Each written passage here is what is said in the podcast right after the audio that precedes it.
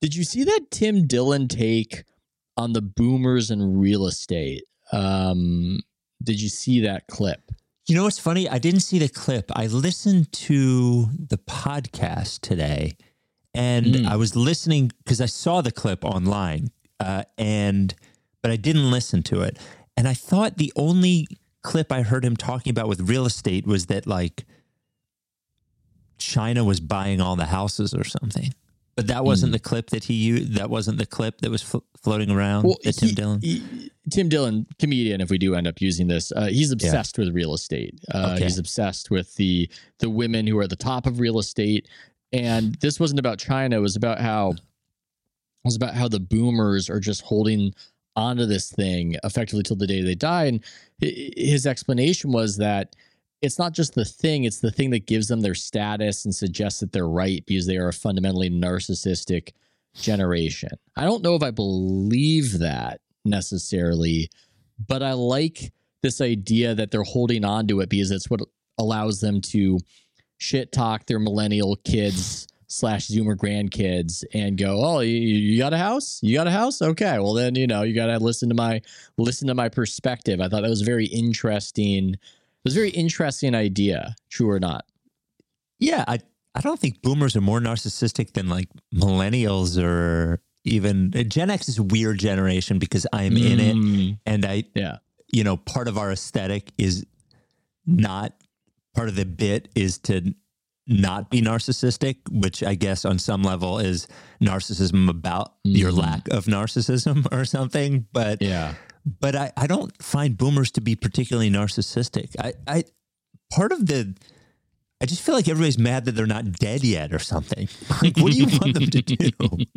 yeah. Are you supposed to hit like 75 No, and just give up all of your wealth because you're old now? No, Like, you're, don't you're, you're, you're articulating it perfectly. No, not individually. Everybody wants their mom uh, or grandmother to just live perpetually, but there is this feeling that no generation has ever hung on for this long, and there's this feeling of it's almost like when you're watching Dick Stockton announcing the game at the end, or Marv Albert towards the end, and you're going, "This, this is just this is uncomfortable." It seems like something should have happened by now. Well, I Um, but think- it just keep. They're probably the first generation to live so long, Yes. right? Because the greatest gen is the greatest generation the one before boomers. Is that Yeah. the then imagine think about okay so think about how long boomers are holding on now the gen x or millennial version of hubie brown will be like 107 and still Oh, doing games like jj Redick Ah. is going to be 122 still doing games i imagine I at mean, some point and I'll you'll have to reckon with being as old as they are. And I mean, I've said when Henry Kissinger died, uh, Adam Silver's Henry Kissinger. Um, it, it was it was a big moment for me, uh, not because of anything regarding Henry Kissinger, but that is one of the last people who was always old to me. There are only Mm. so many of them left. yeah There aren't many people who were as long as I've been aware of them. David Attenborough. I would has always been old you mean has always been Yeah. old you mean yeah O- always been old. Noam Chomsky, I Yep. mentioned when talking with Michael Moynihan about it. That's somebody who has always been an elderly man for as long as I've known about him. And we are going to run out of those people. Yeah. It just has to happen. well eventually until we are those people i guess to somebody else Welcome to the House of Strauss. Yeah, go for it. Stars hang with stars, winners hang with winners.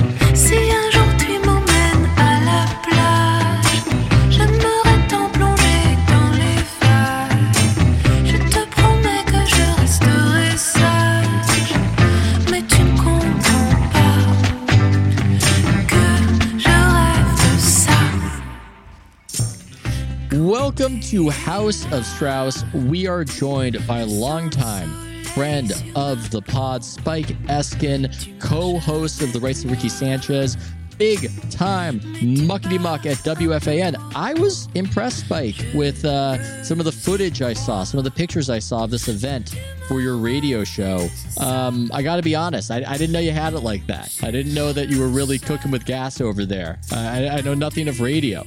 But that that was uh that, seemed big time, man. It seemed like you've got a huge audience. Boomer and Gio, our morning show at WFAN, we put on our second live stage show. So when people say radio show, they often think it's just like a live broadcast, but we sort of stole the idea from the Rights Ricky Sanchez live podcasting. And in April, we did it at uh, a place called White Eagle Hall in Jersey City, New Jersey, which was 300 people, just sort of a um, proof of concept. And the idea is for the show to be like un- an uncensored stage show version of the radio show, but not not really at all like the radio show, except it has the same people in it. So the idea is to have maybe a new sort of bit or section every seven to ten minutes to keep the audience engaged, and have it be, I think, what's the word I'm looking for? Um, sort of edgy enough to make people feel like they're getting something different, but not mm. so edgy that if somebody has their phone out and is recording it, that we're going to end anybody's career. So we did the Yeah. first one there, and then the second one was at a place called the Paramount in Huntington on Long Island, which is a beautiful venue, but is almost 1,200 people. So it was a much bigger stage. But we, it was, I give a lot of credit to the show because they, the ideas were flowing. So we had a little person version of Boomer Esiason on the stage called Little Boomer. That was part one of the bits. I ended up having to dress like Wendy of Wendy's because I lost a bet. Uh, we we had another member of the air staff come out as Baby New Year, so he came out in a diaper with a bonnet on and a crib to wish everyone Happy New Year. But it was great. It was we had it was a big stage show. We had a we have a very good staff from our promotions person Emily to um, to all of our air staff. But I was very proud of it. It it did look big, right? The photos made Yeah. it look like a really big production. I was proud of them. And, and you looked so happy in a way that maybe if it was your own thing, it would be narcissism if you were that ecstatic. But because you are, you're effectively a coach Mhm. on a show like that. It, it seemed like you were taking real pleasure in watching this thing grow and watching the people succeed. And it looked like a very as healthy an experience as could be had in entertainment. I was, yeah, I kept saying I was proud. I was very, it's weird to say about people that are, I guess, your age, some older than you or whatever, but it's, it's very hard to get people to do something new when they're successful at it and they've been doing it for a long time. And that's who I'm working with with the morning show. They're very successful. They were, they were successful when I got there. They did not need me and they did not need anything new. But the fact that I proposed something new and it worked and they had fun and they were really good at it was really exciting to me. So, and it's one thing to do it on the radio. The radio is great. I love live radio. I think it's awesome. But to do it on a stage in front of people, if you've ever performed on stage before, is a, a completely different mm-hmm. rush because you're there's no net or whatever, and there's you know uh, of course everybody cheering for you is amazing, but something being a dud is also terrifying and crushing to move on from. And uh, I don't know, seeing them do it and pull it off even better than the first time did make me really happy and really excited. And I know from us doing the live show, I know like this will sound, this doesn't, I don't mean this to sound egotistical, but I've done it before. I know I can do it. So I don't take much pride in doing it myself, but to be able to stand on the sideline and sort of give them, uh, I guess, leadership or or whatever I'm doing or advice, and them doing it is a different sort of pride. You know, I'm not a parent, but I imagine on some level it feels like sort of the same way. I mean, I'm trying to think of whether any of my advice is translated to anything. Um, maybe down the road, maybe later. I hey, I tried something new per your coaching advice today. I don't know how well it went. I I I went on Twitter, Spike. I tweeted. I, oh, what did you tweet I, about? I didn't see it. I tweeted um, in defense of myself and my ideas. It's always the best when you go on Twitter and you're very defensive. That Yep. usually that usually works out well. Um, it was in response to. Uh, well, look here, here- here's the, ratings. backstory about the yeah the the Yeah. whole the whole rigmarole because my guy Ryan Glasspiegel breaks the story of what the NBA viewership on Christmas was uh, because it was just they were just holding on to it, I guess, for as long as they possibly could because they didn't like it. Um, the NFL had put their numbers out, and the NBA had not, and it was a fairly surprisingly low figure up against the NFL. Uh, the NFL 10xed the uh, the NBA product, and the year before, going up against three NFL games, you know, with uh, a- against five NBA games, they're a little kind of there. There are details and particularities, but the NFL 5x last year at 10x this year, and so I was just kind of you know I was just sort of yapping about it, and uh, man, it's not fun. Spike is it this Twitter? I I, I don't think. Uh, I It's don't think I got good engagement, and I think I just got people mad at me. It's just uh, it's back to the drawing board. It's horrible. Twitter. Th- That yeah, I'm. I it, it really is horrible. I I did not know that you had tweeted about it. I know that everybody was talking about it, and then you are a focal talking point. Which, by the way, you have been for years in this issue since you were at the Athletic. crazy. It's yeah, crazy. because I remember arguing with Sam Vecenie at one Yeah. point when you had written an article about it years ago on Twitter when he was like, nobody cares about this. Why does it, or why does anybody care about this? And I was like, of course everybody cares about this. I, why they do, I, I, I don't know if I could articulate why, but they Yeah. certainly do. And uh, I did not know that you had tweeted about it.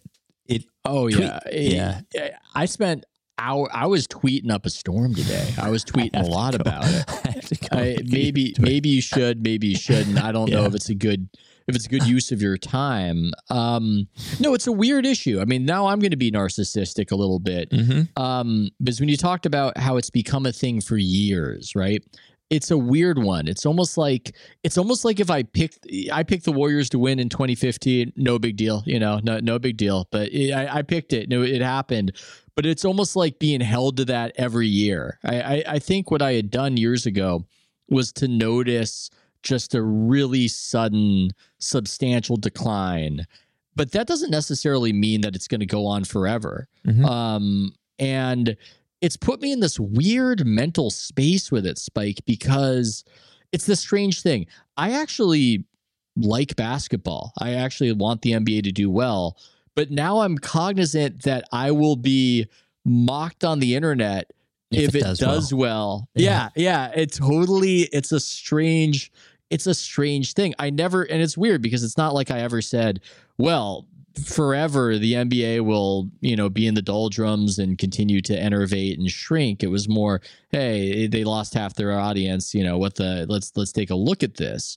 Um, but now it's just this very there's a lot of sensitivity around it and it's one of these things where I think it's just a very interesting issue. I think it's an issue where if you talked about it, if you put it out there as a question, let's say on the radio, on a sports radio station, everybody's coming with ideas on what the NBA needs to do, right? Everybody has their idea. How do you get back to the old heights of a few years ago or the Jordan era? And it's sort of it's interesting as to what makes a sport pop, what makes a sport resonate. Um, but it doesn't seem like there's an appetite for that conversation within within that industry. There's just there's just a lot of sensitivity and a lot of pain. One of the take rules is that there is no glory in being right if it's about something bad, which I learned. Uh, I learned myself with the rights to Ricky Sanchez stuff that I was right about a lot of the bad things, and I never seemed to get any credit for it. People were just more mad at me when it actually happened. that, that- so I think part of it is is that I wonder why it is so divisive. I wonder if they do feel. I say I know you too well to know how you would how you would come across to somebody who doesn't know you.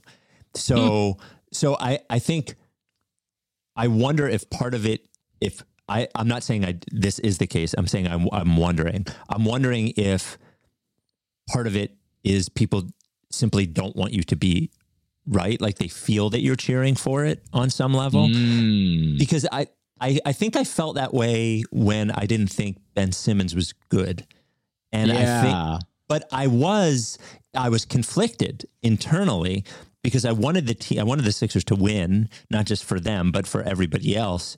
But I also knew that if they won because of him, that I would not be able to enjoy that in the same way that Yeah. I would enjoy it otherwise. And I wonder if it came out that I was like, that there was too much told you so in my tone and people could could tell that like this issue is as much as it can be centered on a single person it is a world league-wide issue you are a central figure in the conversation of it which is funny It- but you are It's insane. Yeah. It's crazy. It just happened one day. I did some back of the napkin math back in 2019, and I I remember the day I did it, and I just I I, I just did it on the little calculator on the laptop, and I went, oh my god, they're down 45 percent on ABC uh, over the last eight years. I mean, that's that's kind of crazy.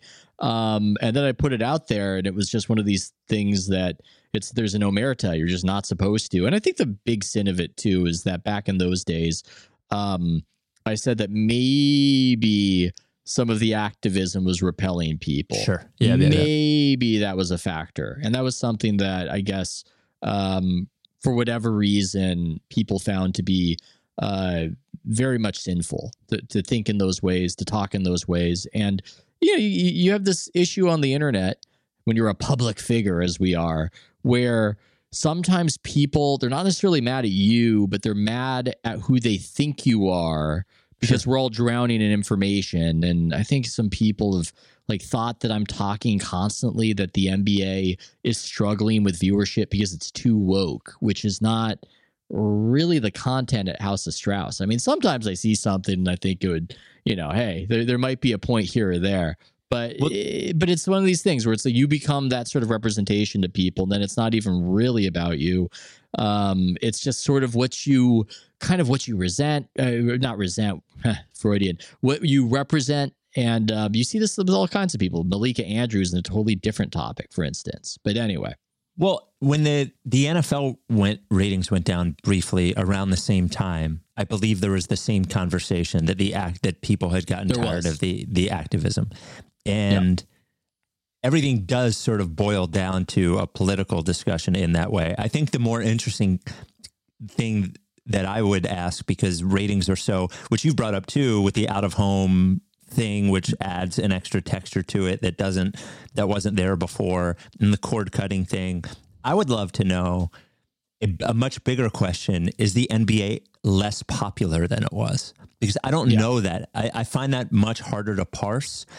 Mhm. Whether uh, on the whole is the NBA less popular than it was 20 years ago or 15 years ago? I, I actually have no idea because when I think about it, the NBA in the early 2000s was actually a pretty terrible product. Yes. Yes. You know? and and and in a nadir, a post Jordan nadir. Yeah. Yeah. Which to me is interesting. I mean, that's that's something I've wanted to maybe write about, which is um, I don't know why my voice cracked like I was going through puberty, but I got very excited. Uh, I think the idea that the NBA fell into this crevice after Jordan and then crawled its way back up Mhm. that's an interesting story. The how of that, the why of that. It's easy to just go, hey, Kobe, LeBron.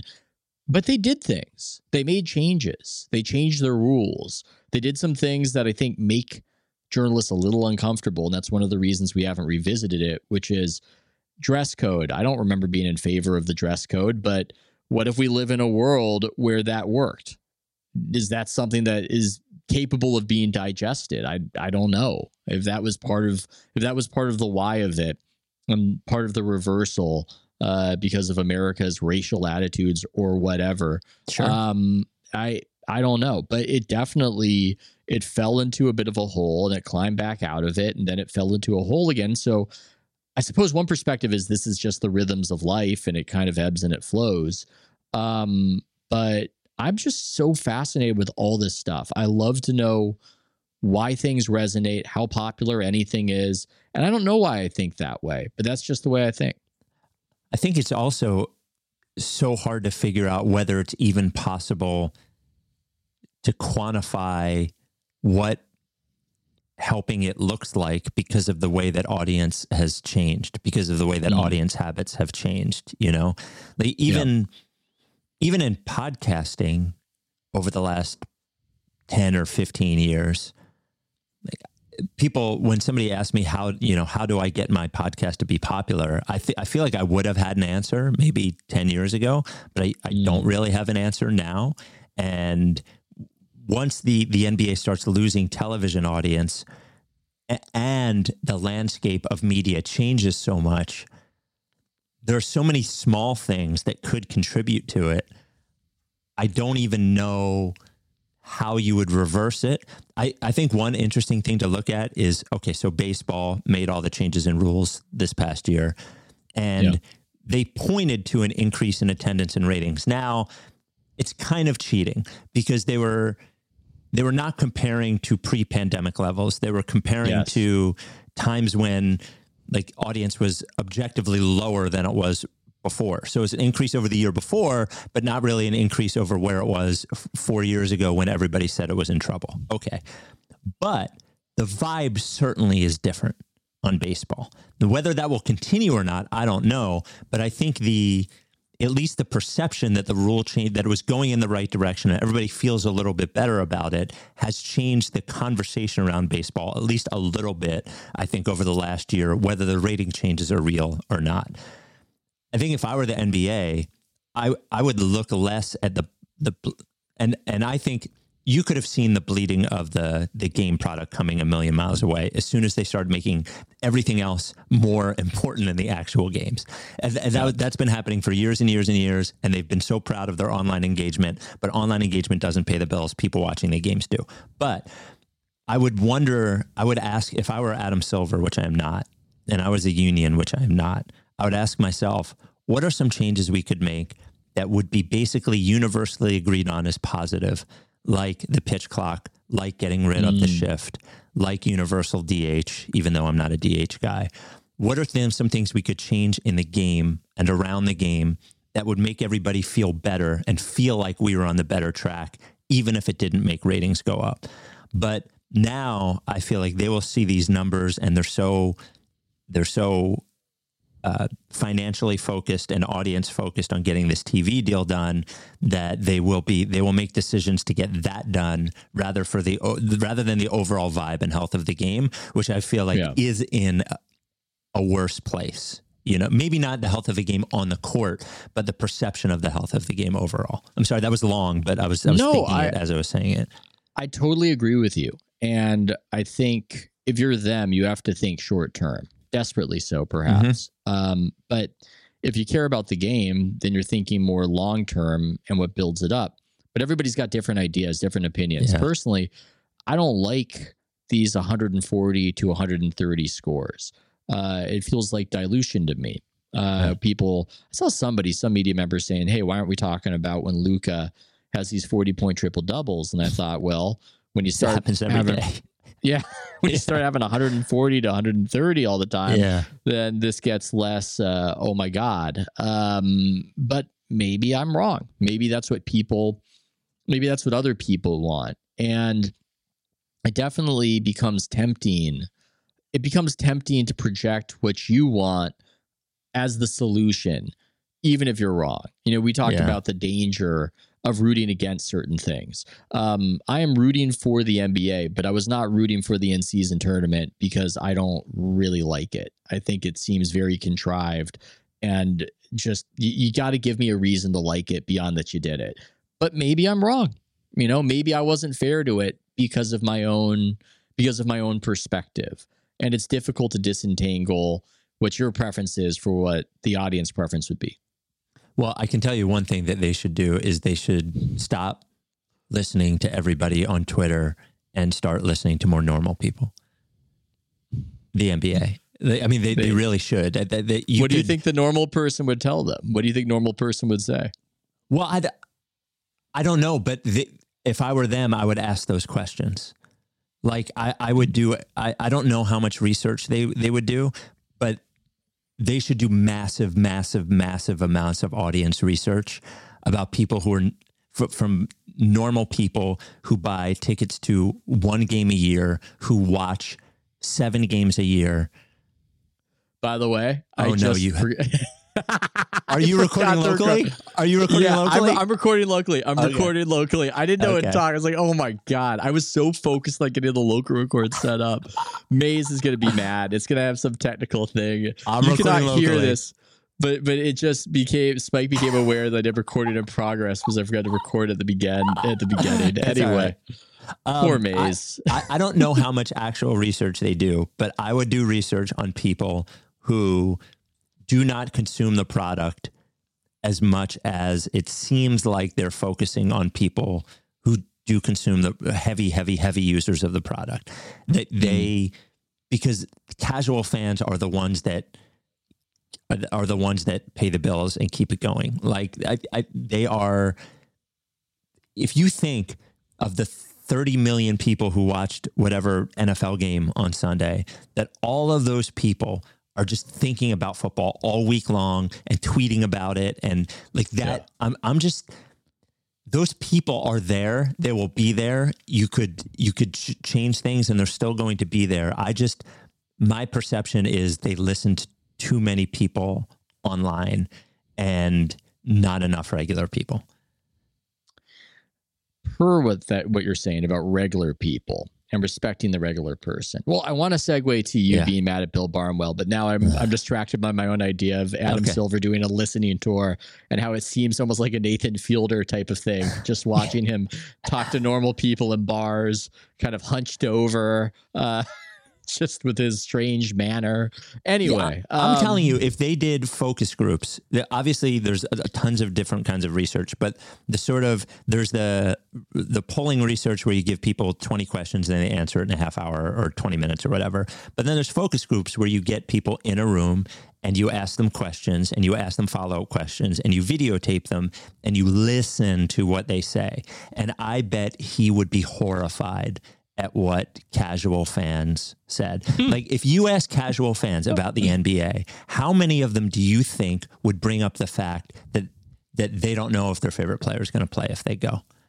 Oh, I think it would be huge. I think it'd be a huge part of it. Like- and no defense. I mean, Yep. people would then argue. What, what happens is somebody would argue at them that you think there's no defense because the pace is faster Yep. and they're shooting more threes. But I, I hear no defense all the time. That's another And the one. truth is, it doesn't explaining to them rate stats and efficiency does not matter. The, the the problem that you have is not that they don't understand, that not that they're not smart enough. Like because that's the what we'll get to in a second. The fact is is that if their perception is that nobody plays defense, you and that is a problem to them. Whether they're wrong or not, I could say, you know what?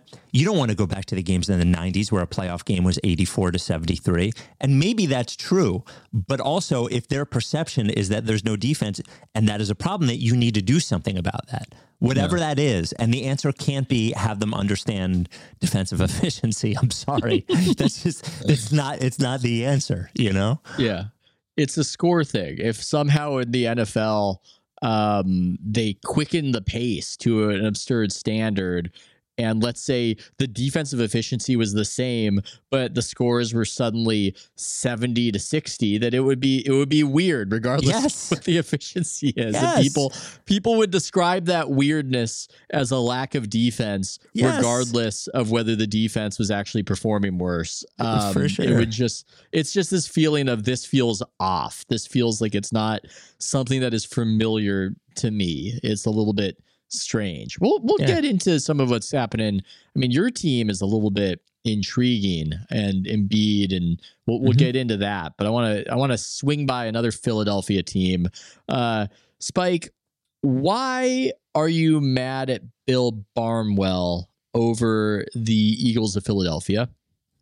I'm not mad. I was Why are you seething? I was disappointed. So I read you talk about being on too online. I I can say that one of the the worst things that a media personality can do is be too online. Whether that is a Mm. journalist or a talk show host. I, I know there are some people who can consume a ton of online chatter and not have it affect their work or their attitude, but most people cannot. Most people are No. human. Bill Barnwell clearly is just online too much. Like he's clearly online too much. So he did a he did a column on and E ESPN Plus the 10 most frustrating NFL teams, I think it was. And Jalen Hurts was the the uh, the picture. So obviously the Eagles were on the list. So I was like, okay, let's see where the Eagles are. And the Eagles are number one. So the reason, and I will read this because now I have it up in front of me. The problem, it says, a fan base with lofty expectations and a roster with meaning, meaningful flaws interact to a toxic effect. Eagles are not Eagles fans are not known for their patience. In 20 in week 1 of the 2018 season during their home debut after winning the Super Bowl the prior February, fans booed the team off the field when they trailed 6-3 at halftime to the Falcons. The same thing happened this season when a 9 and 1 Eagles team was booed off the field on offense. They came back to beat the Bills, but the following week, the Eagles fans booed them again as they trailed the Chiefs. Also not hmm. true. That game was in Kansas City, but whatever. These are the fans who ran coach Andy Reid out of town in 2012 and who wanted to fire general manager Howie Roseman after a disastrous 2020 season. Okay. So we're talking about why the football team is most frustrating. And the first eight sentences are about the fans. Now, there's a few problems with this. First of all, when you become a writer, your experience consuming the sport is different than a fan. Yeah. You should not project how you feel about sports about how fans should feel about sports.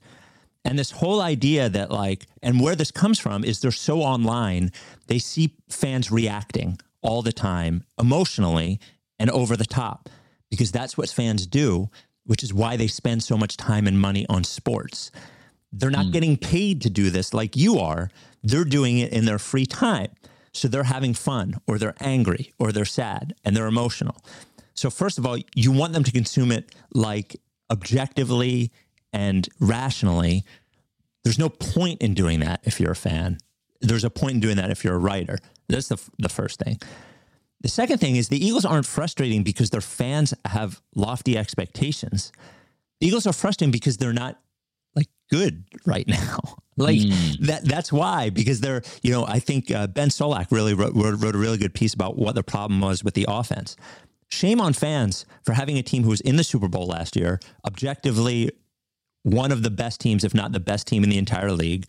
The runner up for MVP was the quarterback. They were 10 and 1 this year. If any team should have lofty expectations, it is that team. Second, the fans did not run coach Andy Reid out of town. Andy Reid was there for 15 years. The last team he he Andy Reid won a uh, a battle for control of player personnel, and the team got horrible.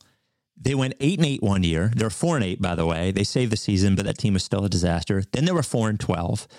Andy Reid's son had tragically died that that year uh, because of a drug overdose. Andy Reid knew it was time to leave.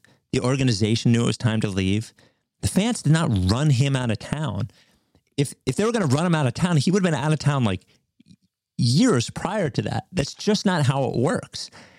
And this is just this is just a man who is mad at the internet. Like instead of a man telling me what is wrong with the football team. You see what I'm saying? Like it, it Yeah. feels like he has a cross to bear. And I think it's just so sad uh, that like his response as Mr. X and O journalist is to just troll the fans of the Eagles. Um, and I know he's not doing it laughing at somewhere. I know he's doing it and thinking he's like right. And that is what makes me mad. He is annoying. He's an annoying person. Well, what makes me mad is that he's not identifying why your team is truly annoying. And I find them Right. less annoying now, now they're losing. Uh, it's Right. that goddamn tush push that we argue about uh, a few times a week. That stupid gimmick tush push, that absurd play that needs to be banned for all eternity. But hey, if they're losing, then I'll, I'll keep. They, they can have it They- as long as they're losing. Once they win too much, once the Eagles get on a roll, that's when I really I, I need Goodell to lay down the hammer and stop with this pigskin nonsense. Ethan. Pigskin Ethan. I love pigskin Ethan. America's foremost football writer, Ethan Strauss. Yes, I'm referring to myself in the third person. Solak is good, by the way. I, I, I good. enjoy.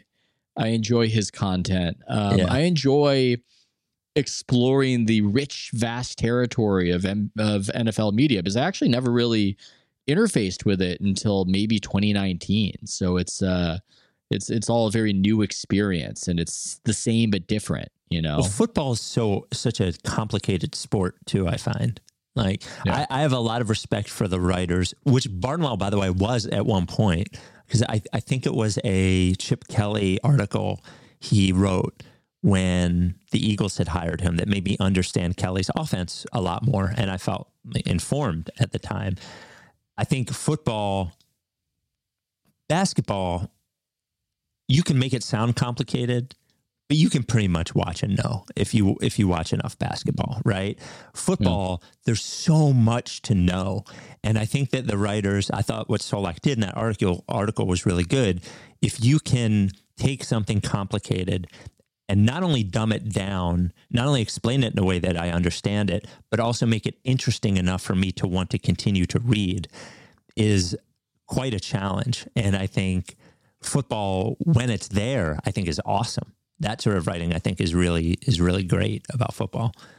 I, I think that's why I'm into it right now is there's just so much mystery to it. But Yeah, there's always going to be mystery to it. I didn't play high school football. There's a lot that I don't that I don't know, mm-hmm. and it is intimidating in that way. I think it's one of the reasons why it especially has a lot of former player commentators and content makers because even if you kind of know what you're looking at, you feel like you can't totally be sure. And then you see somebody who actually knows and they played and they start talking about A gaps and B gaps and fire zone. And you go, like, ah, I can't even, the, watching is not going to get me to whatever this level is. Uh, I'm still going to have some takes. I'm still Yeah. going to, I might write a, a Kyle Shanahan take uh, by the end of the weekend. I, I, I'm developing, I'm gestating a Shanahan take right now. But Well, I think sometimes because Tiki will explain stuff to us sometimes at work. Tiki Barber, who I work with. I like that you explained. It would have been quite the name drop if you just left it at Tiki. But continue. Wait, yeah. So Tiki Barber, who does afternoons at WFAN, will sometimes somebody will say something, whether it's one of his co-hosts or me or whatever, and he'll go, "You have it literally completely wrong," and it will be why, and he'll explain it, and at that moment you'll understand, but then you'll walk away from it saying, "Well, how am I supposed to watch the whole rest of the game now?"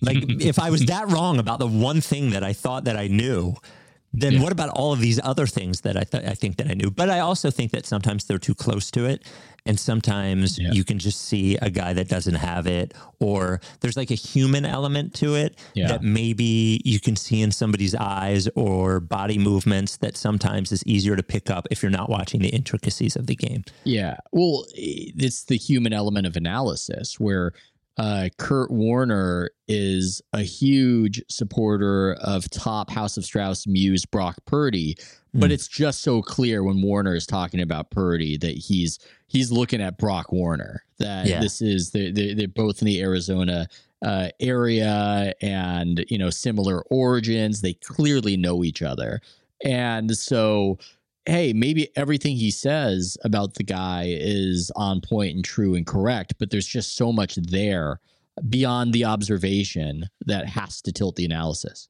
Yeah. Yeah. And, and uh, yeah, I, football is a weird one. Football is a weird one because if it's two people who don't know what they're talking about, I imagine just regular fans, you and me or whatever, if we're arguing, I can imagine how dumb that sounds to somebody who does know what's going on. Um, Yes. But also, it sounds so boring when they're arguing about it. So Oh.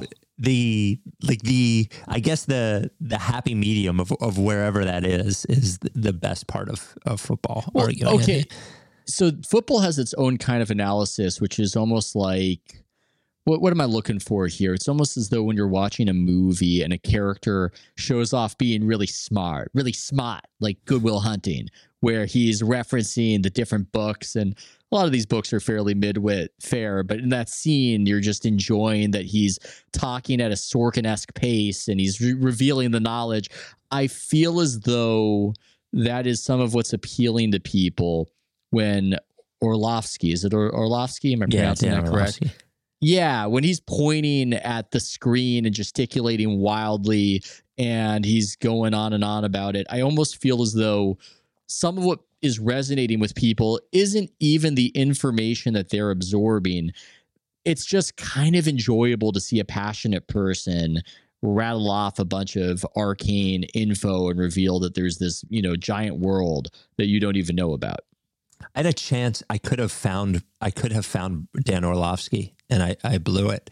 He, when I was working at WIP years ago, I guess his wife maybe is from Plymouth Meeting or something, uh, an area around Philadelphia, and he had retired and was there and was like looking for work and called me a couple times and sent emails, and we had him do a couple of guest spots on the air, and I, he was he was like good at it, and we never did anything with it. And we could have had Dan Orlovsky, and instead ESPN got him. I blew it. I guess I was Yeah. lazy at the time. But would he have become Orlovsky? I don't Probably know. not. It's just Probably in that situation. In that situation, it's the whole thing. It's the Halliburton trade. Right. It's well, you know, would he have flourished in that way if he was remaining on the Kings? I'm I'm not sure. I don't Right. know. How, how do I summarize this massive email I got from a subscriber who specifically wanted me to bring up this topic to you? And I sent the email. I'm looking at it and I want to read the email, but it is such a long email spike. Can you can you counsel me in this? I I can I, I will read the first paragraph and then Yeah. we will we, we will see how we are going to proceed. Um, hi Ethan. This is from subscriber Grant. Uh, I think it would probably make more sense to take uh, to save this take for your next conversation with Spike, which would tickle the participants of the conversation below. But I responded in the following way to my Philly fan friend sending me this tweet from Michael Levin, that's Spike's co-host of Race Ricky Sanchez. Um, you know, comparing the Pistons versus the Hinkie Sixers. And uh, Mr. Levin's tweet, looking it up right now. I respect the Pistons' historic futility, but wake me when you cause a mass moral panic over how it's more ethical to suck aimlessly that makes the NBA foist a geriatric narcissist on you who hires his son to execute one of the dumbest scandals in sports history. Plus Tony Wroten. I, I have no idea if any of that made any sense to the uninitiated on this issue. Um, and uh, basically, I think it was a very anti-Hinkie email. If I'm Sure. if I'm summarizing that, eh, some of the sins of Hinkie, uh, it had something to do with um, his own failings, personality-wise, and how. Uh, I'll, I'll read another another part. I like Hinkie, by the way. For the for the record, I'm compromised. My whole thesis is that Hinkie's hamartia was his desire for his style of tanking, which wasn't that unique to be regarded as innovative, to be sure. Um, or two, I'm not sure. I'm sorry. Some of the syntax, Yeah. I'm a little bit, you know, I'm up and down with it. Um, and uh, because he pointed out that teams have tanked before, and his Yeah. bullet points are why, you know, for why Hinkie did what he did. Uh, combat imposter syndrome. Get attention for having a brand. Shout out to uh, my GM take uh, combat nerd versus jock syndrome, keep ownership off his back. And he concludes with, but for the same reasons Philly is Philly, read pugilistic, tough nosed, defiant little brother, and inferiority complex. Uh, the Rights of Ricky Sanchez project cast too large a light on the extent to which the 76ers were breaking the unwritten rule of openly tanking and bragging about it in the process. There's so much there, Spike. Yeah. I, I, I, it was a long email. Um, where do you want to take that one? Okay, so essentially, these are the same things that we have heard for years. Some of them are true, some of them are not true, and some of them are Grant. No offense, I appreciate you ask, get, asking Ethan to ask me this, but not actually understanding what we're doing when we're leaning into the most ridiculous parts of ourselves when we reference this. Like Mike knows how silly what he was saying was, like to reference the Pistons in regard to the current Sixers. Okay, so just one by one. One thing that I've heard a lot is what Hinkie did was not that uh, unique and it wasn't that different. And that's actually just like wrong. Uh, now, I don't think it was that difficult to figure out, but it was certainly the most bold attempt at it, which is a credit, at least at the time, to both Hinkie and ownership that they were willing to do it so boldly. Hmm. no, it wasn't rocket science, but it did take, and Hinkie mentioned this in his letter, and I, I know I'm sounding like a sycophant when I say that, but courage, courage and patience were the the smartest, were, were the keys to what they were doing, not intelligence. As far as like him doing this just to keep ownership off his back, hello, he got fired in two years because he couldn't keep ownership off his back. Like this is literally the hardest way to keep ownership off your back is losing. Owner ownerships GMs can be patient forever. Owners are n- almost never patient. So if the plan is to lose forever because it's your plan and ownership will be fine with that, that's a very stupid plan. Uh, I think generally this is somebody who actually should listen to a lot of Hinkie talking post NBA and realize that he is not the same sort of human that like he doesn't think about these things the way that we think about them. I don't think he was trying to prove anything to anybody. I don't think he was trying to combat imposter syndrome. I think he thought this was the best way to do it. And his misunderstanding, basically, of the human condition and lack of credit that he gave to the pressures around what he was doing were ultimately his downfall. Like, I don't think he was trying to prove a point. Hmm. I, I really don't. I, I No. I, I I genuinely do not. Um, and and and to his last point about us casting too large a light on that, I agree. If if, if we did not if we did not back him so much and make such a fucking issue out of this and make it us versus them and essentially call everyone who doubted this a, like an, an idiot for two years and have parties about losing and all these things that we did, which by the way, I'm proud that we did and we did not have any hmm. bad intentions and it was fun and it was a great experience. But he pro- he might not have gotten fired if we didn't do that. He may have lasted a longer time. We we are at least somewhat responsible for how this ended and when it when it ended for sure. So what what are you what is your take on all of that? I mean, that's fascinating. I'm I'm thinking. I just love that answer by right there. Um, gave me a lot to think about. How you're proud of what you did, but you also are cognizant that it might have actually gotten him fired and effectively kicked out um, into the NBA wilderness. I think one thing I think about is that it's funny how issues dovetail on the podcast sometimes. Hinkie, in a way, was a victim of an image that people were going after because he didn't really sketch out an image himself. I think Yes. there was this idea that he was some sort of malevolent, antisocial nerd. When you Mhm. actually talk with him, he he funny enough, he sounds like Danny McBride. Um and it just uh, you know, in cadence. Not, uh, you know, not that it says much about someone's personality, but it's not it's not like that. But I think he felt like he didn't have to communicate or he shouldn't have to communicate. And the role of a GM is in part to do that. And I think that might have um, that might have informed what happened right there. I think there's something to what the emailer is saying though that when you break an unwritten rule, um, there are consequences to it. And or when you sort of dispense with a noble lie, there are consequences to it. I think the NBA has dealt with this writ large where look, maybe you guys don't really hate the guys on the other team. You know, maybe you like those guys on the other team more than you like the fans who root for you. Maybe that's the case. But once we know that and once we see that, then this whole dynamic is unsettled and it changes and we're not as connected to it.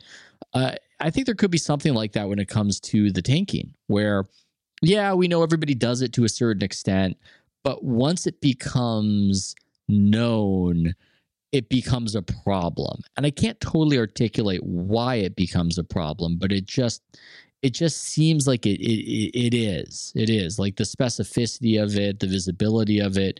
Um, the NBA obviously felt like they had to do something about it, and so if it could have just been made less visible in some kind of way, that probably would have helped him. I just don't know as much as you know about the situation to know how that could even could even have been possible. Well, I think there's some, and, and there's a, a quote in here from the exchange that he he said. He said, "Why did he do it? Because he was a narcissist and couldn't just have his team suck. He needed to remind you ad nauseum how he's so smart and how he's cracking the code and tanking a way no one ever has before." But he he didn't even talk about it Yeah. ever that way. You know, he he did he did he did press conferences occasionally, but he we, we like to your point, people projected that image onto him. But he certainly wasn't that way. Um, and to your your point as well, that those teams, by the way, were no worse than tons tens of teams that have come afterwards and and came before and were really only bad for three years and may have only bad been bad for two years if Joel Embiid didn't break his foot for the second time. So um, yeah, I I do agree that uh, breaking that un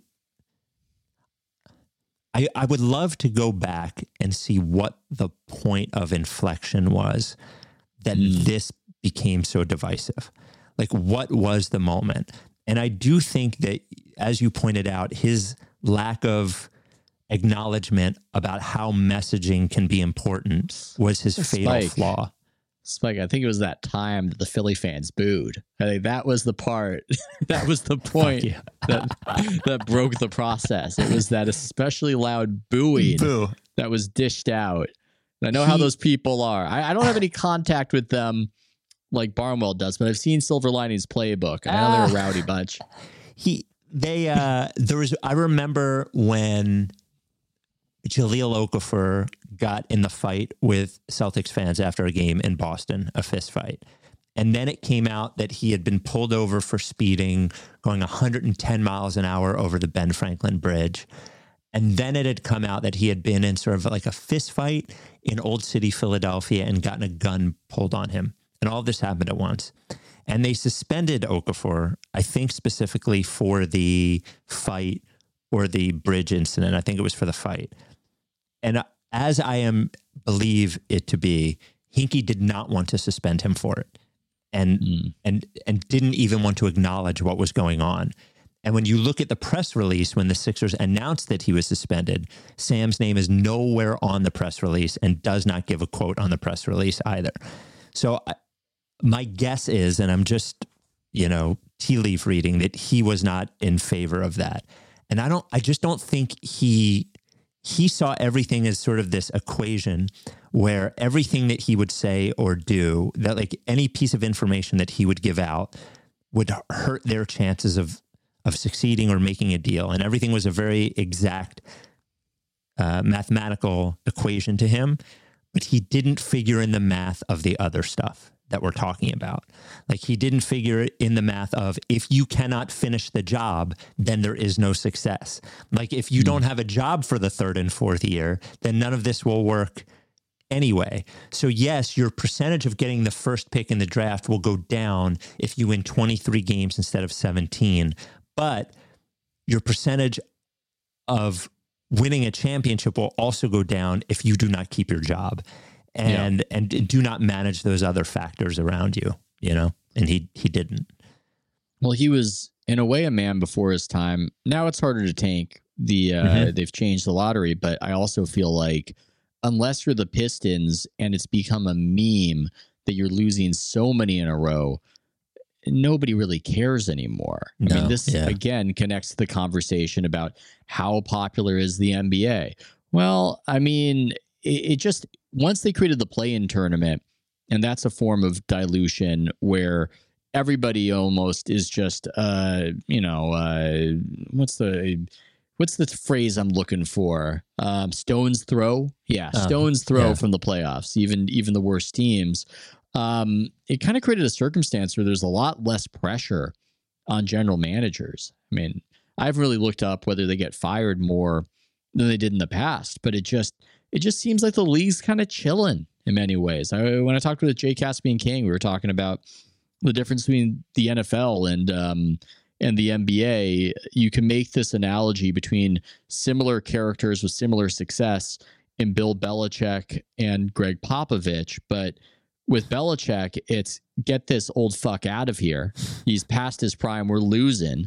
And with Popovich, it's yeah, you know, let the old man kind of take the microphone, Yeah. waddle out the center court, upbraid the fans. Well, even be the even- be the Bill Barnwell of Texas, you know, that kind of thing. even Mike Tomlin's won two Super Bowls, right? And Yeah. his his teams are good every year, and somehow they're winning games this year with a team that does not seem to be very good at all. And the the talk around Mike Tomlin in Pittsburgh is like furious. Yeah. They're mad at him, you know, and it seems to your point, it seems unconscionable from afar to be mad at that guy, but they do not seem to seem to, or even uh, what's his name in San Diego, uh, Staley, right? That got Yeah. fired in the middle of the season. Meanwhile, you think Monty Williams is getting fired? He's definitely not going to get fired. I mean, I like that you still refer to the Chargers as from San Diego. Oh, sorry. only. Uh, Los No, Angeles, it's, Los Angeles, It's a, it's a painful. That's a wound right there. It's Yeah. uh, it's tough. But um, yeah, it's you know, Bill Burr had a fan blaming take on this. He was on Rich Eisen's show and he defended Belichick and he basically said the fans were spoiled and everything he said was true about the historic unprecedented success and to do it across two decades and how insane it is that all of a sudden you're pushing this guy out the door but at the same time I appreciate that's how it is. That's how you get renewal. That's how the boomers don't hang on forever. that once you stop succeeding, it's time to change. I'm I like that it's like that. There's a vitality in that spike. You wonder if the right move is to fire the coach because with an air talent, I would say somebody told me once with a great air talent, an all-time air talent. He wasn't talking about anybody specific. We were just talking about in general. He's like, "Yeah, you'd rather you'd rather they stay on a year too long than leave a year too early, right? Like you'd rather mm-hmm. know that it's over rather than potentially risking the PR and the what could have been rather than moving on a year too early. You'd rather be a year late. And I wonder if Belichick, assuming that Belichick is gone after this season in New England, is he gone a year too late or a year too early? It feels like a year too late. It, it it? does feel like you lose it. I, this is one of my main theories. My my one of my main House of Strauss theories. Um, as we all know, one of them is the NBA too woke. That's why it fails. That's number one, as everybody knows. Um, number two, uh, Brock Purdy, clearly the MVP of the NFL, even if he does throw four interceptions. Uh, number three, the Eagles should be banned uh, for the tush push. Push, push. Yeah.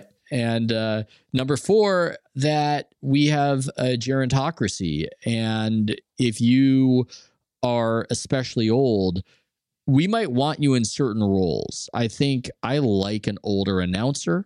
I like an older narrator of a nature documentary. Mm-hmm. I don't think the CEO specific. stuff. Am I wrong though? No, I no, no. You're right. You're right. uh, uh, I mean, I want David Attenborough. Yeah, well, what are we going to do? But what are we going to do now that everybody's going to be older? That I people are going to live longer. Are we? Should we Well, have that- r- rules? Well, I look. I think ah, okay. Well, that's a whole other thing of how we Yeah. we organize society. But I I think it's the big elephant in the room sometimes that you're almost often more.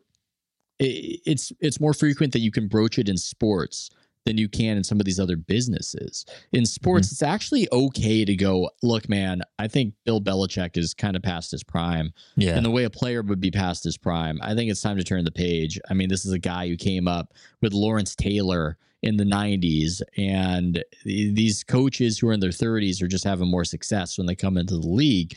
But if you go, Bob Iger's too goddamn old to be running Disney, for whatever reason, that seems to be more of um, a taboo. But that's how I look at it. I look at there's no way Bob Iger is going to shepherd Disney to what it needs to be. He's too, this is too much. This is too much for a man in his 70s. It's just you can't you can't do it. Maybe you can be a caretaker in a way, but if you need to be running an organization with a tremendous amount of pressure and turbulence and technological change and strategic evolution.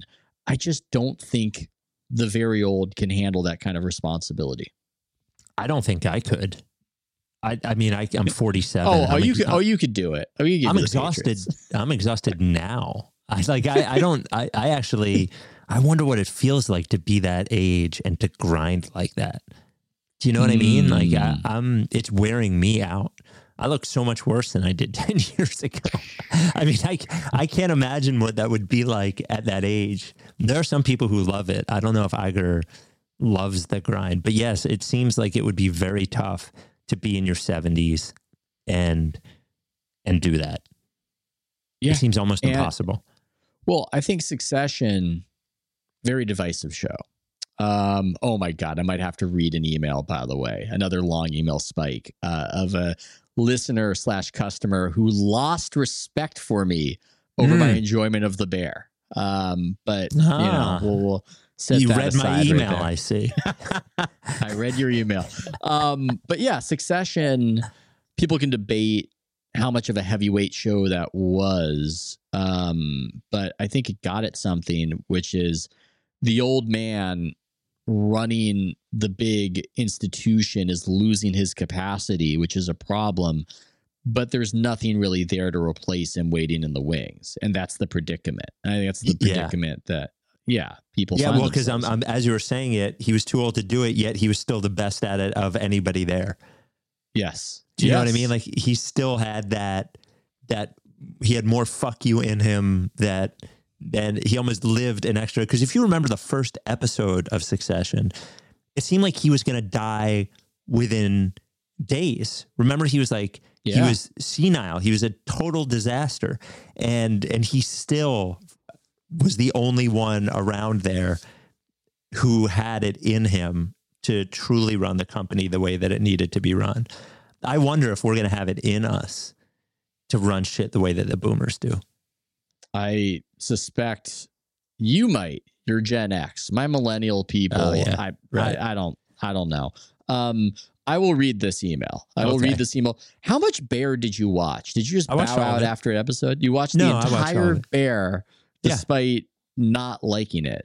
That's So- unbelievable to me. If I remember correctly, that the the episode where the cousin goes to the restaurant to train is the penultimate episode of the season, right?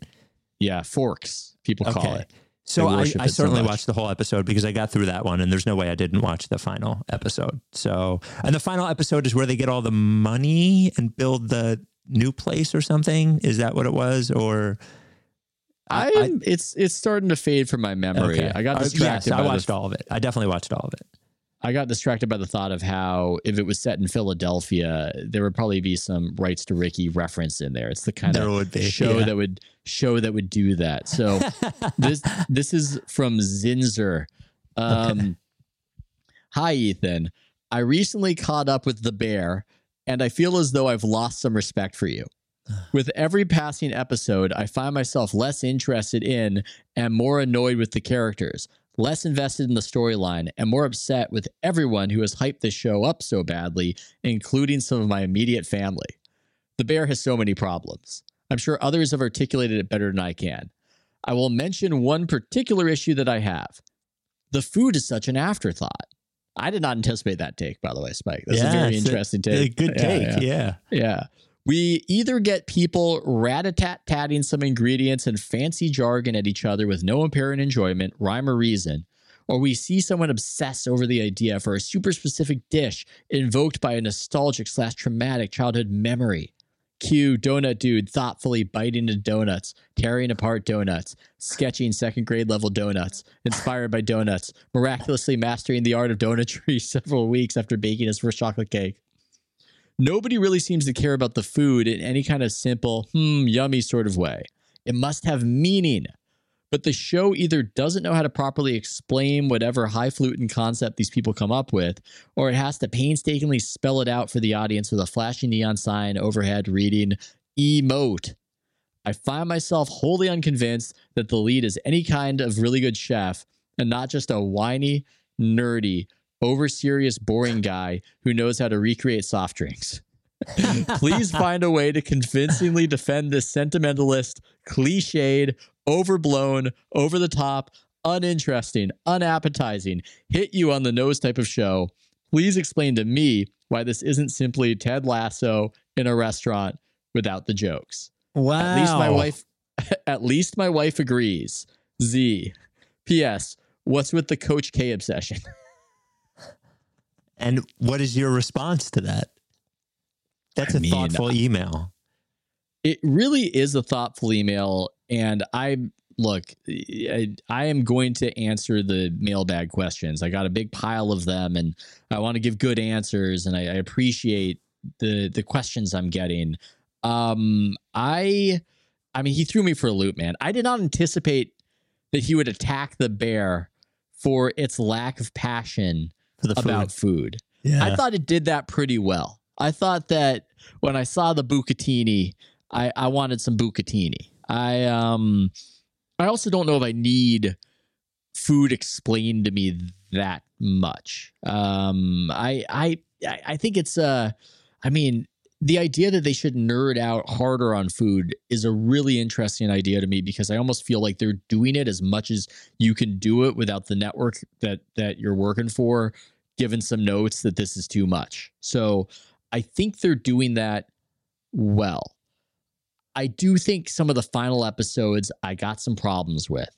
I don't Huh. think I'm totally confident that season three is going to make me proud. I, I will say Ah. that much. Um, that said, I enjoy being in a restaurant. I love workplace dramas. I feel like you, Spike, you worship at the altar of Mad Men. And there are some similarities. You're in a workplace, you're in an unusual workplace, you're getting a peek behind the scenes. I like both those shows for those reasons. And god damn it, I know you might bring up my my Mad Men take that you don't like, but I don't even know if we've even discussed that one. But you No, won't let that go. Oh Well, my god. I, I think, th- but I think the biggest difference between the two shows is I find that the stories of the people in Mad Men to be compelling, and I don't find any people in The Bear to be compelling. They all seem like I feel like I'm watching a sitcom.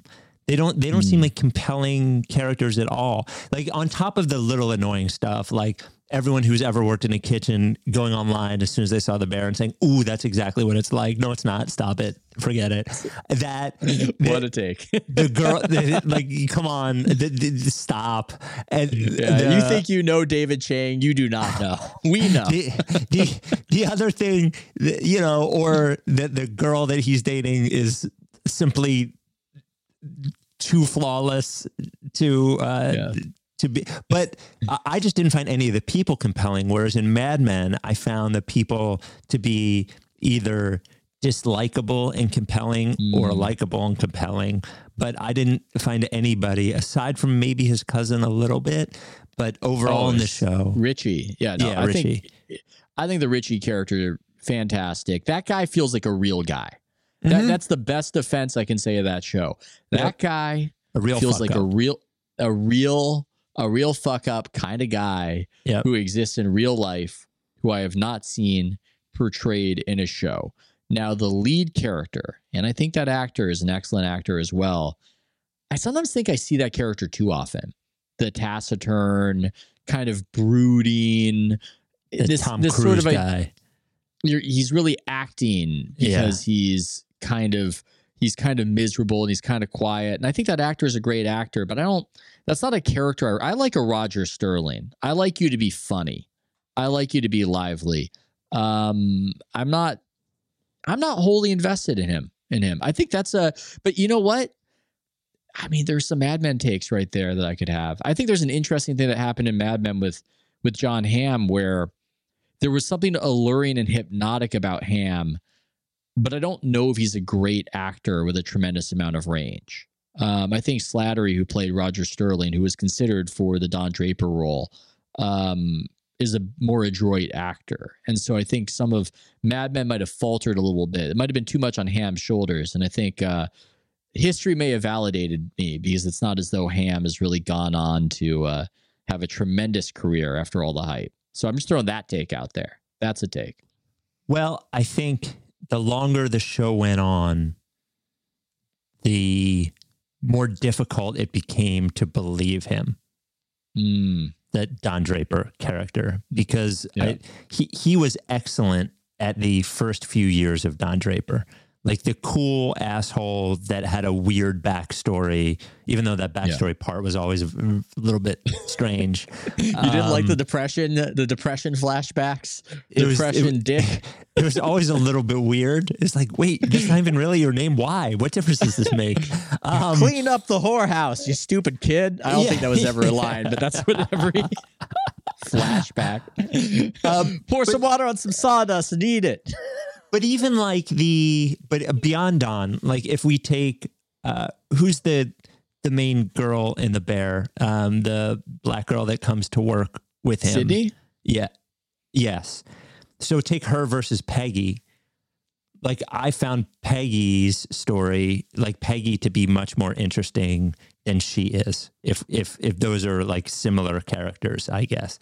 I guess I just I found I found so many characters in even Pete in Mad Men.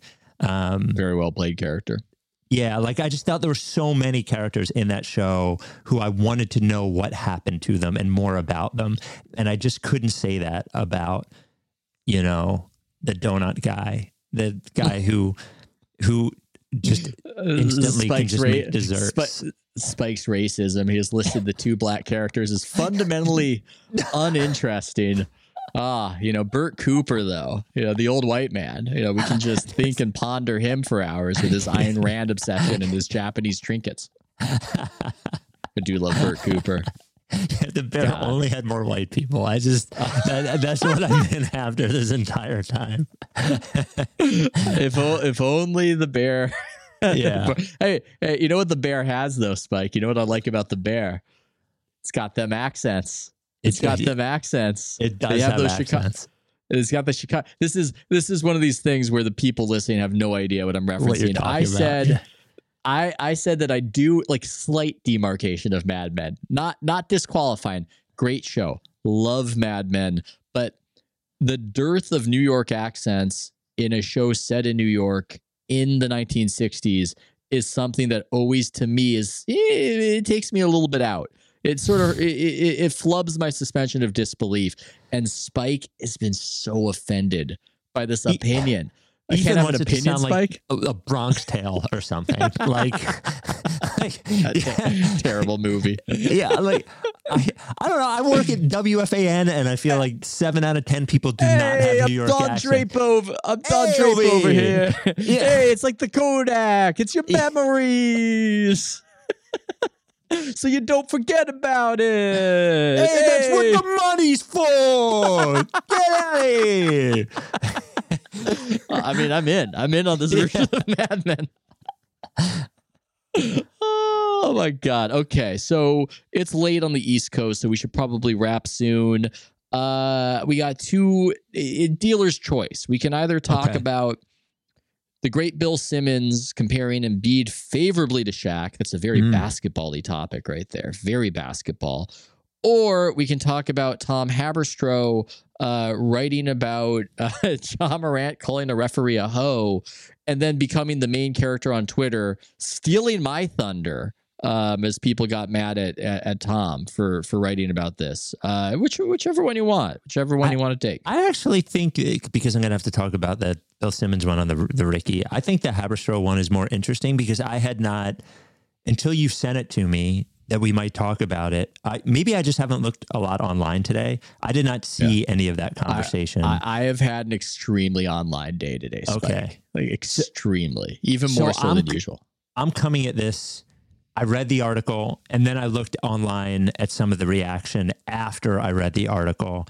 And because I thought there was, do you want to give some big picture about what the Haberstroh thing is about? Or I, I, I do, but I'm like giggling at you doing the "That's what the money's for" and the uh, Sopranos type accent. Hey, gabagoo, that's what the money's for.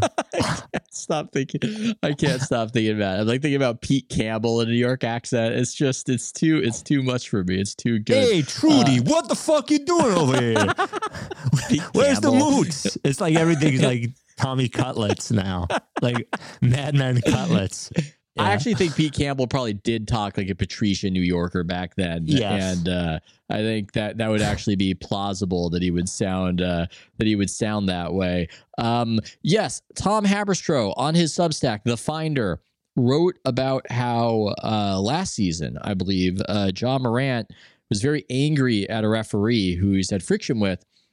And in front of the media in the post game uh, press conference, uh, called the ref a hoe on the record, and that it, it seems like I don't think Tom is alleging that this is the biggest story in the world or that Ja Morant is uh, has violated the sanctity of the NBA, but that it's interesting that this was buried. And I, I Yeah. somebody sent Tom the audio, so he had the audio, and then a bunch of people got very mad at Tom for being a snitch and snitching on on Ja Morant, and uh, they they sort of stole the energy from me, Spike. I was the bad guy, and then it became uh, get mad at uh, get mad at Tom. Um, but it was interesting because per the original subject of our discussion, I I did see some people who were interest in the league doesn't matter guy was also well it is unfortunate that there are so few people in these locker rooms these days guy um so few media around which was part of i think that that was the real meat of the story that Mhm. there's something interesting happening where there's only one person around to hear something in a press conference and ja morant kind of just gets to do whatever without any media scrutiny because the media has gotten so denuded at this point. I'm not sure if I'm doing a good expository. You tell me. Yeah, it was. It's it's one of those interesting things where the thing getting the traction is not the most interesting thing in the article, and therefore the fight, like that. I think a lot of the nuance of what he was writing about, because I I I thought it was a, an interesting article for a number of reasons about you know what the job of those reporters that cover games is what the the motivation for burying it and what the motivation for writing it is because on some level Haberstroh including it in the article is a good reason why you would not in, include it when you're writing about the game that day Yeah, proof of concept. you're right. Like, because now the only thing people are reading is you trying to, and I know this isn't what Haberstroh was trying to do, but the the perception is you're just trying to out him for calling a ref a bad word when realize when all this other stuff is going on. There's also the whole idea of reporters maybe, and it didn't seem like this reporter uh, was doing that. This guy just wanted to get in and get out. He was sort of a backup reporter filling in. Um, and he said as much to Haberstroh. But the other thing is like reporters are like protecting access. You know, they, they don't want their access taken away by the team. But then I think, like, what access? You know, Yeah. local reporters don't get any scoops really. Like all the national reporters get any get the scoops. Um, like they're not going to not credential you for a game. Like I, I, I don't know. There was a lot of it that was that was interesting. There was the whole idea of Ja Morant going through the beginning of his career without press being there in person. Yeah.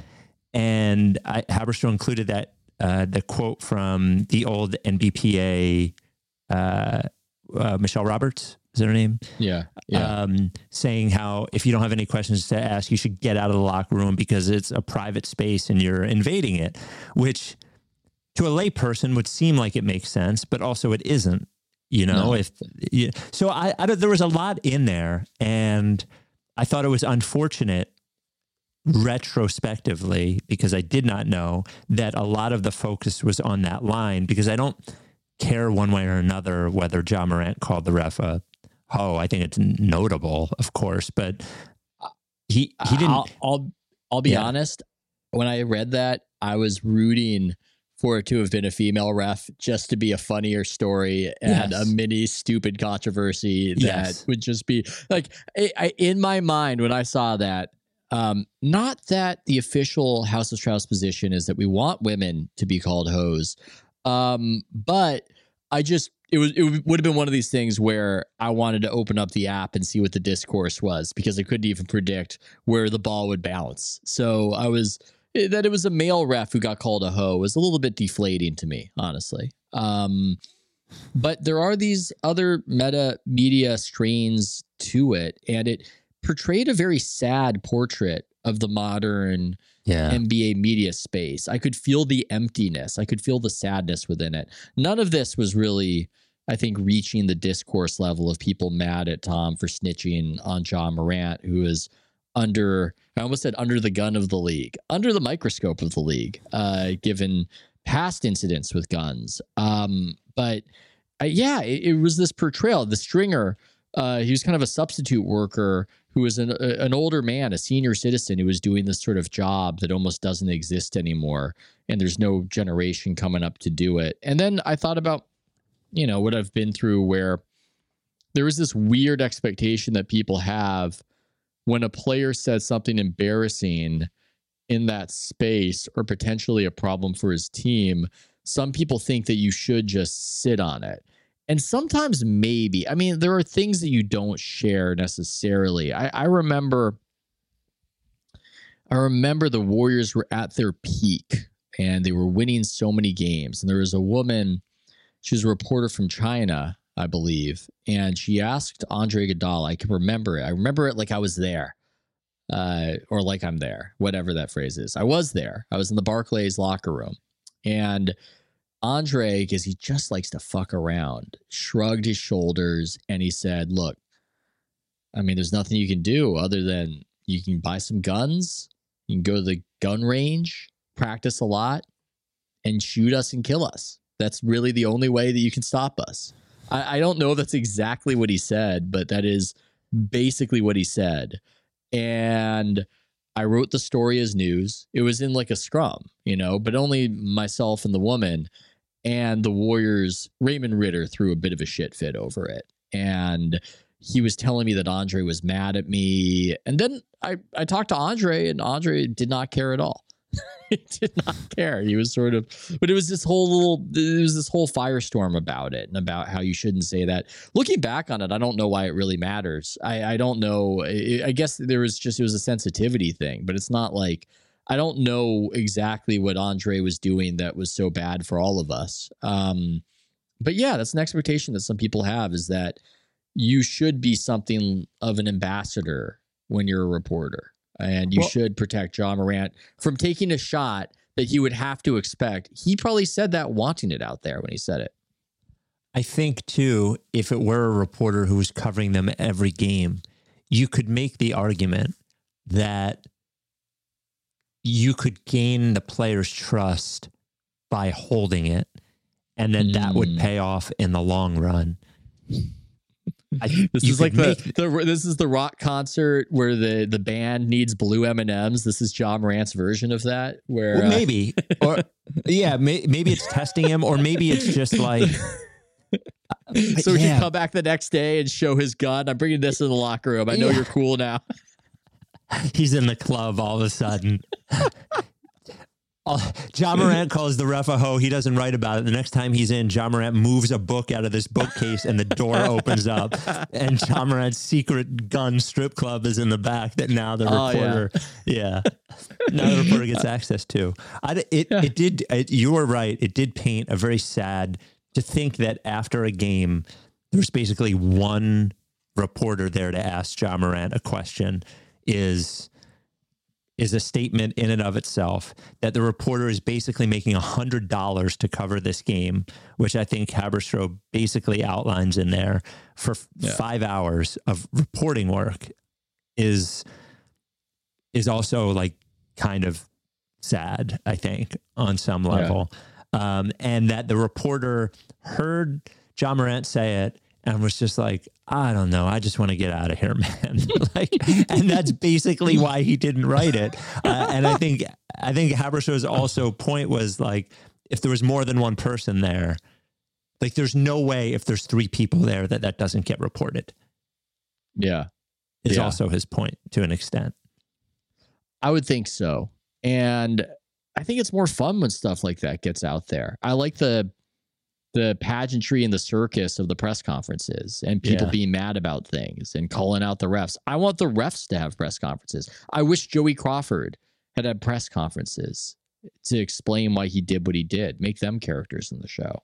But well, you had some good press conference moments. I think I had one, I had one good. I felt like, I mean, I had another good one that nobody remembers that isn't online where I, I think Mark Jackson was ranting and raving um, about how you're not going to, um, you know, I was trying to remember. He said, cause distrust in my locker room or tear this locker room apart. And, you know, that will never happen. And he just went on this rant. And I asked him just specifically, who is doing that and how are they doing that? And I felt like I had this was the first time I'd ever asked a good question that just made the record. Because you had just this expectation that he could just sort of rant and rave without specificity, and then it became this whole uh it became this whole thing. Um, but yeah, you know, I want that for other people, Spike. I don't want it for myself. I, I enjoy staying away from the press conferences. Um eh, maybe away from Twitter X too, after my experience and all the um all the anger. I believe the guy who sent the email about uh about Hinkie might have actually been cheering me on for tweeting today. So uh, he might, Ah, you know, he's he's got a lot of takes. I, Did- One other question: Did Haberstroh, when he was uh, tweeting out the article, I assume the focus of his tweeting was Ja Morant said "ho" and nobody reported it, or I don't know. Was that sort of the way that he was trying to draw people in with it? I would assume. I mean, the story is called "The Untold Story of When Ja Morant called a referee." Oh, so Well, that's the okay. title. Well, that's then. There you go. That seems pretty clear. I mean, there I can tell. I, I understand why people would get mad too, because you know Tom's a white guy and he's like saying the you know John Moran called the referee a hoe, and it is funny. It's just like you can't you can't really regard it literally too. It's just Yeah. I mean, it's like literally a hoe. Like I mean, for who? Yeah, I don't, I don't think it's literal. Yeah. we didn't even say who the referee was. I don't know if it matters as we try to get out of here. Ray Acosta is the referee. The hoe in question. No Um, in question. Yeah. Yeah, the very hoe. Um, yeah, Ray Acosta. Okay. Uh, I think we're good, Spike. I thought that was uh fantastic. Is there anything Thanks. that you would like to plug for us on the way out of here? No.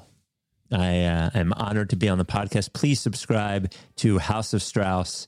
Um, and uh, be a paying subscriber to House of Strauss is uh, Yeah. the only thing I'm trying to plug is your website. you owe it to yourself to hate me for the actual things I say behind the paywall, yes, not the things you imagine I say. You owe No. it to yourself to know specifically and accurately why I suck. you, If you you are to be an like, informed consumer.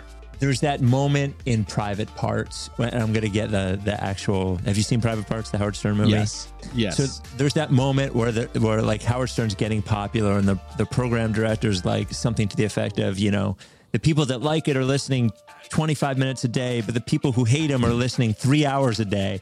And I think your thing has to be, you know, the people that like Ethan read only the free post, but the people that truly hate them pay every month. I make all the football stuff my free post. The people, you know, they they, they regard me as football Ethan, the, the Oh, free right. subscribers. That's what they see me as. America's foremost football writer. Thanks so much, Spike. And hey, happy new year to you and happy new year to all of you. Happy. See ya. See ya.